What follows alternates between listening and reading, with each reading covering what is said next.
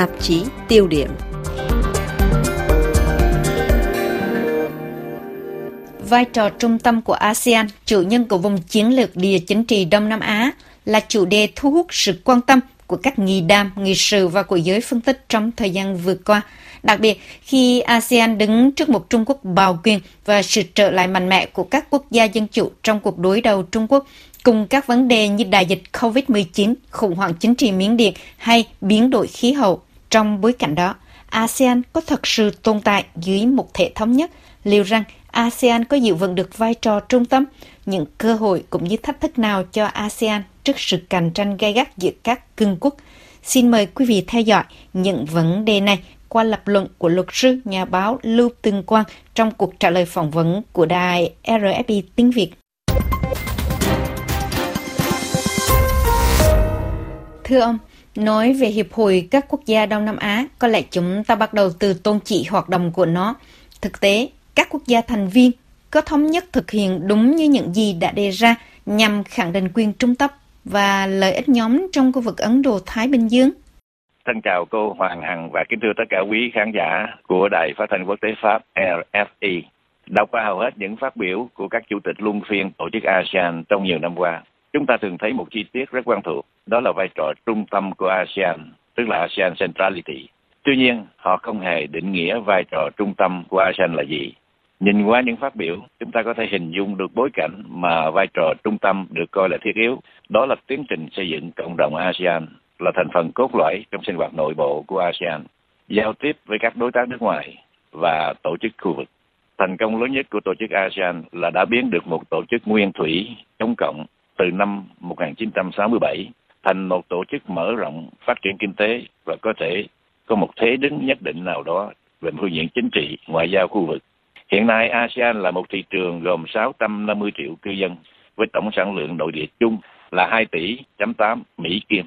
ASEAN tự đặt cho mình hai nguyên tắc sinh hoạt, đó là quyết định trên căn bản đồng thuận và không can thiệp vào chính trị nội bộ của nhau. Cả hai nguyên tắc này có thể thích hợp trong quá khứ khoảng hai thập niên trước đây. Tuy nhiên hiện nay, chính nó có thể đẩy ASEAN vào tình trạng bị động, thậm chí bất lực và gây chia rẽ nội bộ mà một đại cường trong khu vực có thể dễ dàng khai thác. Có thể nói, Đông Nam Á là sàn đầu tư đem lại lợi nhuận tương đối an toàn cho sáng kiến vành đai và con đường của Bắc Kinh, thì khu vực này lại là sân nền lý tưởng cho các nước dân chủ sử dụng để đối kháng Trung Quốc. Đó cũng là một trong những nguyên nhân chính yếu thành lập Bộ Tứ An ninh. Diễn đàn đối thoại này chủ trương hành động dựa trên sự tự do và mở rộng của không chiến lược Ấn Độ-Thái Bình Dương năm 2007 và tuyên bố chung trong năm nay. Vậy, hai sách lược này có gì khác nhau và tác động thế nào lên khu vực Đông Nam Á?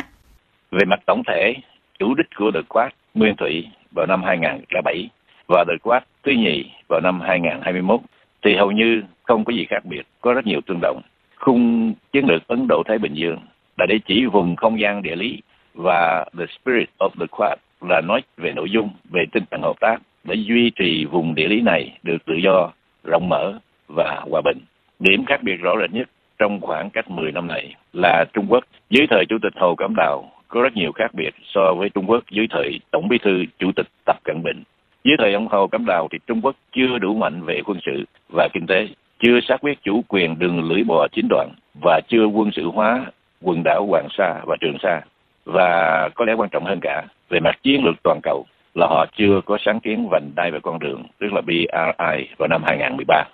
Nhóm tứ cường Kim Cương cũng đã có một, một bước tiến cụ thể gọi là The Quad Plus, tức là The Quad Cộng. Khi Việt Nam, New Zealand và Nam Hàn đã được mời tham dự để thảo luận kế hoạch phòng chống đại dịch COVID-19 vào tháng 3 năm nay 2021.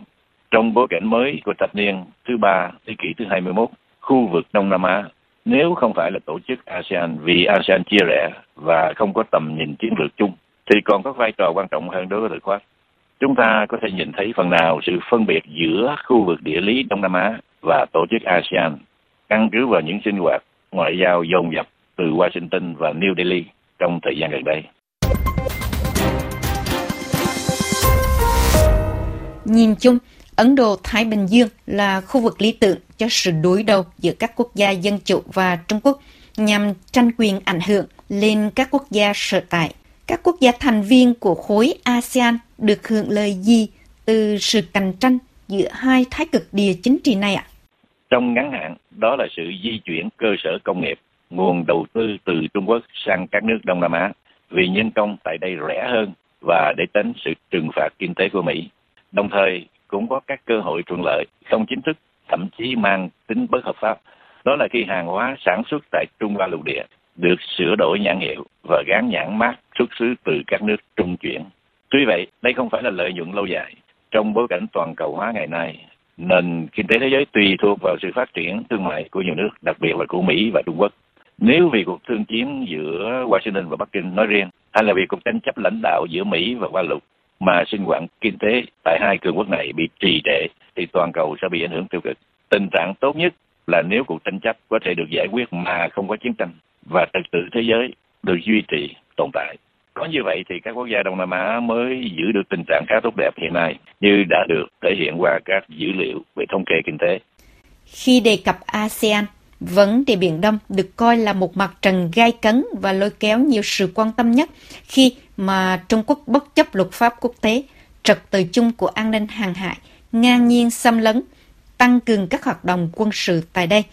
Cuộc đối đầu của các khối nước mà dẫn đầu là Mỹ và Trung Quốc diễn ra ngày càng mạnh mẽ và quyết đoán trên vùng Biển Đông.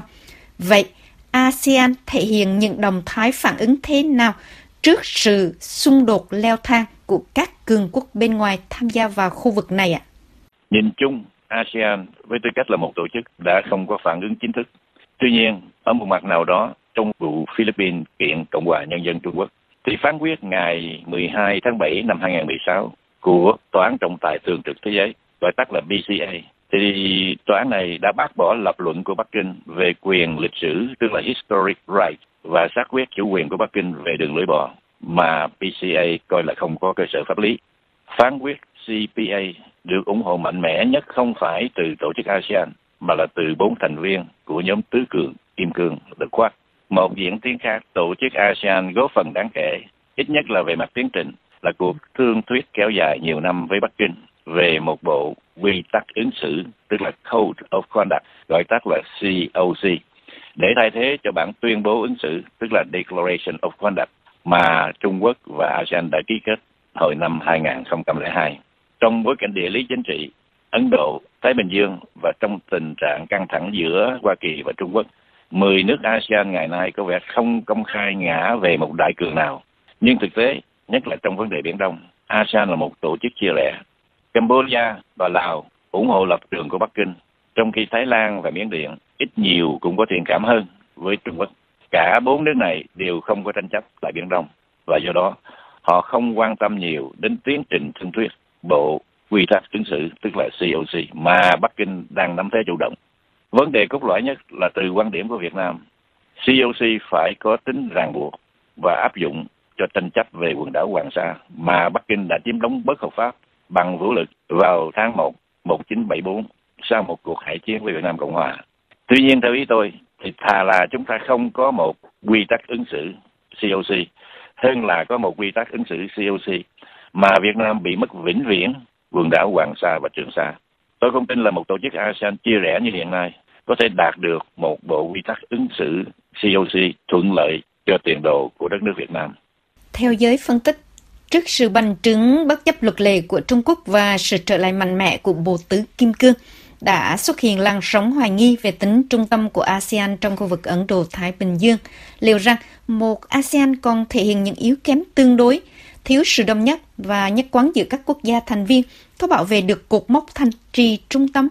trong khi phải chống chọi trước những thách thức lớn như đương đầu với đại dịch COVID-19 và những hệ lụy của nó, tàn dư của những cuộc khủng hoảng chính trị ở Miến Điện hay trật tự an ninh hàng hải qua vùng Biển Đông và các vấn đề về biến đổi khí hậu ạ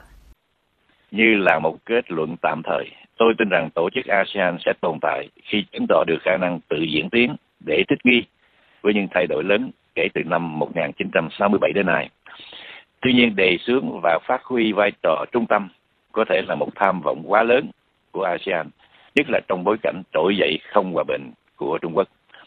Có thể là một nghịch lý, dù thiếu vắng tính nhất quán, nhưng ASEAN chưa bị chia sẻ làm đôi từ một tổ chức chống cộng với năm thành viên nguyên thủy. 10 thành viên ASEAN ngày nay rất thực tế. Họ hợp tác với nhau trong phạm vi có thể được. Tuy vậy lúc nào cũng sẵn sàng đi theo hướng quyền lợi riêng. Cụ thể như trường hợp Campuchia hợp tác quân sự với Bắc Kinh một cách bí mật, mặc dù Thủ tướng Hun Sen đã phủ nhận điều này.